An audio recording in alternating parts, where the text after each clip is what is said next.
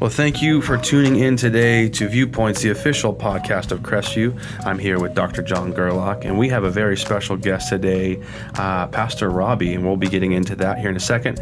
But we are currently in our series Setbacks, and we're here just discussing a little bit about in depth of what that means and kind of how we deal as pastors. And I think I think we need to stop right there and just say what the really important part of what about Robbie, and that is that he is Sarah's dad. He is Sarah's dad. Okay. He is Sarah's is dad. the most important part, and Sarah told me to say that. So I need I need to make sure we say that just up front. Okay, sorry, I didn't mean that. No, that's perfect. Sorry Sarah's there. dad. There you go. That's actually probably a better intro for you. Yeah, Sarah's yeah, dad. there you go.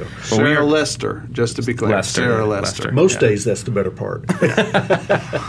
Well, we are in our current series setbacks, and again, we're just so excited for the listener today to kind of tune in and just really talk about some issues that are kind of um, tough to talk about.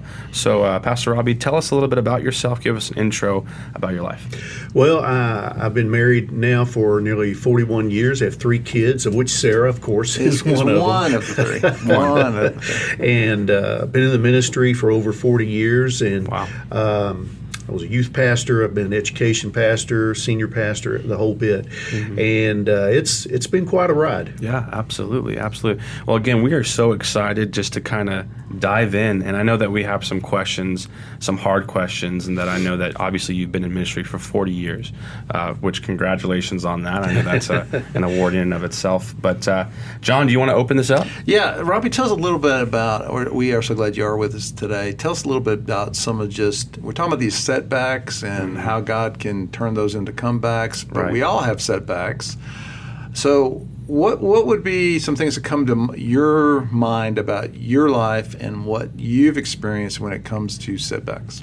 Well, the thing the thing that I have experienced and and come to realize is that even as a pastor, um, you know, sometimes pastors get put on a pedestal. I mean, that's just reality, and it, they shouldn't be, but that's just the way it is sometimes. And people don't think that we have setbacks or hard times like regular folks. I guess, Yeah. however you want to put that. Yeah, we're different. Yeah, yeah, exactly. yeah, so to speak.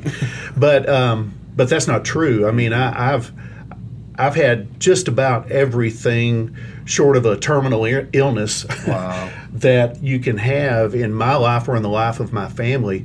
Uh, I think back to 1989, which is a long time ago, but 1989 is what, what my family affectionately refers to as the year from hell. Um, my daughter, Sarah, who we were kind of kidding about a while ago, uh, was paralyzed. She was two years old. She was paralyzed. Uh, we weren't sure if she was going to live. Uh, my dad died of cancer that year.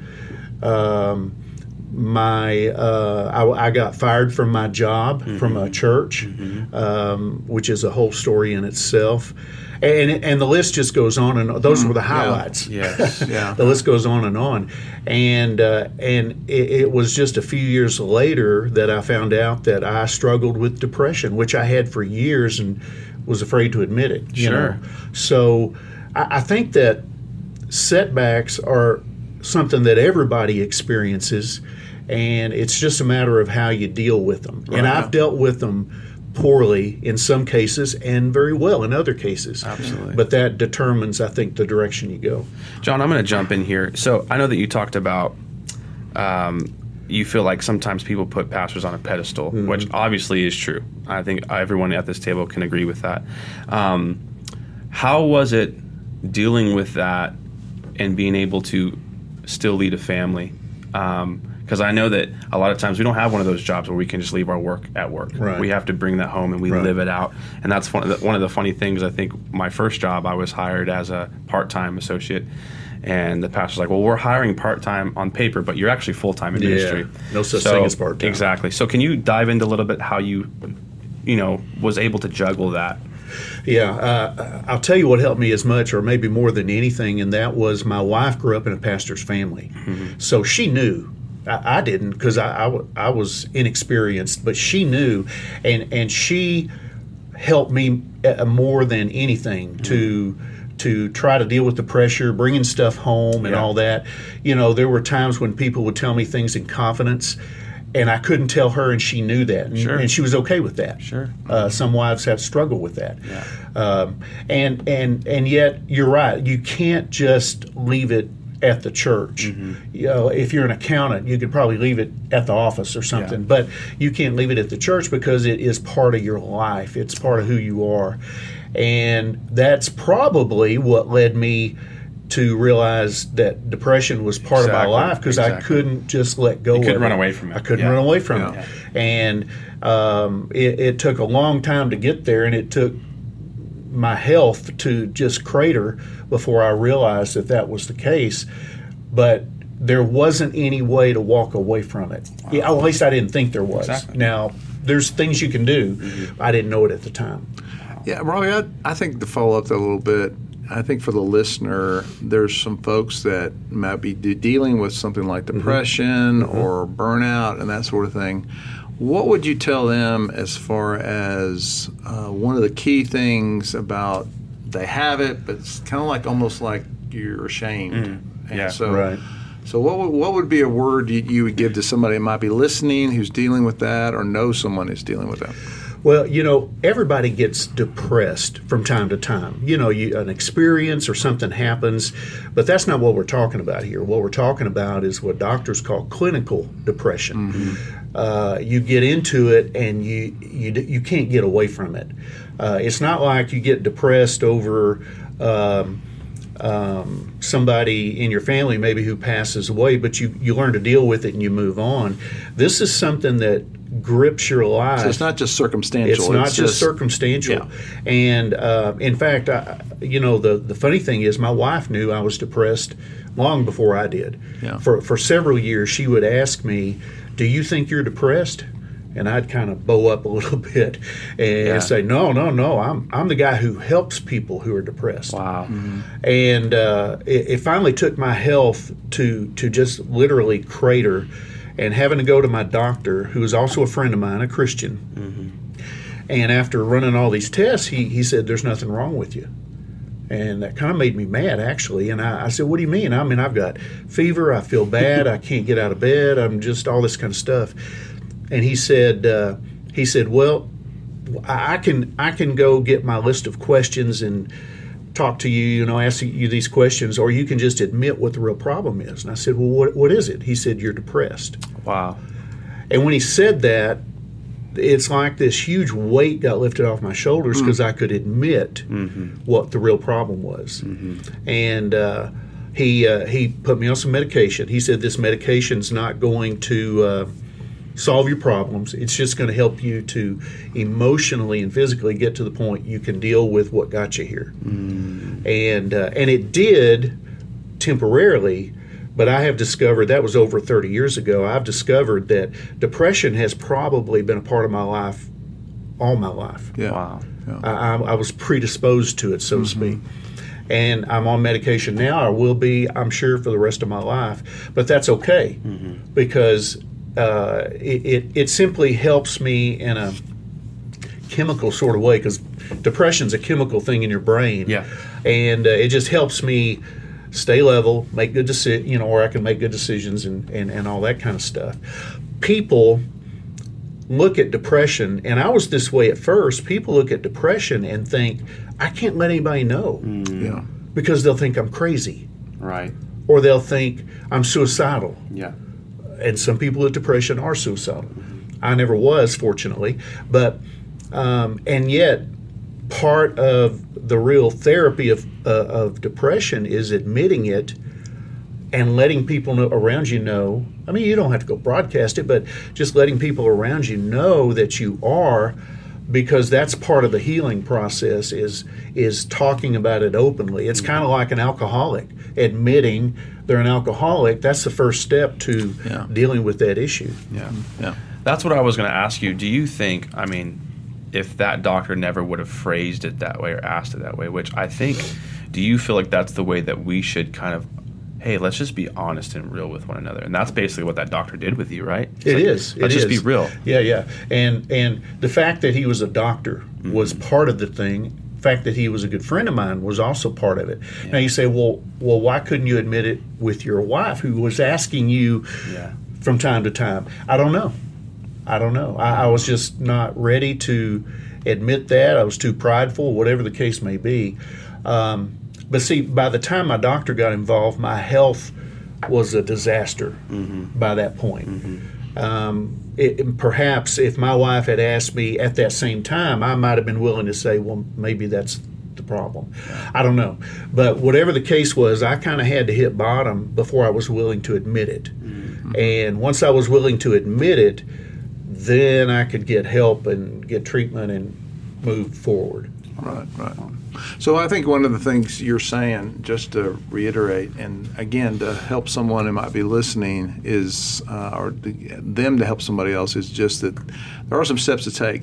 You, you went to a Right. doctor. I mean, Right. that was a big key step. Yeah. To kind of physically check things out, and then to figure out, okay, here's what's going on. Where do I go with this? I think that's great be able to talk about it and to you know find out about it that's that's a key part of it I mean, I like the story that I heard about somebody describing it as kind of like running out of gas. Mm-hmm. You, the car just needs gas, and if you just got to go, the car's empty. I mean, I have this. Mm-hmm. This is just what I have. Right. That's good. And I think that's exactly what you're saying. What?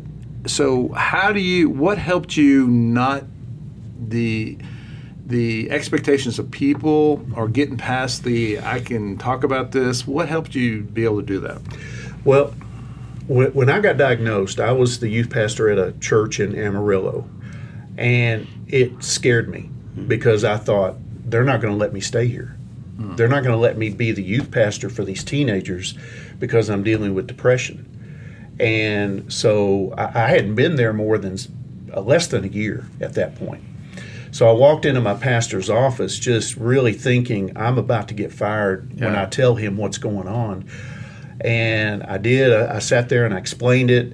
And uh, he came around from his desk and sat down next to me in another chair and said, We're going to do this together. We're going to get through this together That's huge. and gave me a hug and prayed for me and um, that that maybe that one thing by itself was probably as much uh, as to helping me move forward as anything could have. It was at that point that I realized that not everybody's going to reject me just because I have depression. Yeah. And of course, it, it's a lot more open today about this issue of depression or, or, or whatever Mental than it was yeah. 30, 40, Yeah. 50 years ago when if you had depression, you were weak, you were Yeah. crazy, you were whatever. Right. Well, most people don't think that anymore, but there's still that stigma. right. And, and I, I, people, anybody that thinks that they're struggling with depression, uh, they need to go see their doctor. Yeah. Okay. And and they need to just say uh, maybe this is it, maybe it's not, but ch- check me out. Yeah. Tell me what you think. And they may put you on some medication. They may tell you to get counseling, which I have done also. Um, they may tell you to just take a break or whatever. Sometimes depression goes away very quickly. Mine is a lifestyle, but that's not everybody's story. Sure. Um, so uh, I've I can't tell you how many people over the last thirty years that I've talked to, as I've been very open about this, who have said, "Gosh, that sounds like me," and I have said, "Go talk to your doctor." Yeah. yeah. Wow. That's good. Do you think, and this is a question for both of y'all, uh, since y'all are both, um, you know, been in the ministry for a very long time, and I think that I have a lot of friends that struggle with, um, you know, whether it be mental health or depression, um, and like you said, there's definitely seasons in our own life where we've experienced Sure. these things. Do you think that we have to be very careful who we tell uh, when it comes to expressing, "Hey, I'm struggling," or "Hey, I need help"? Do you think that there's you should identify that there are certain people that you need to run to, rather than "Hey, you probably should not from that group"? Does, does that make sense?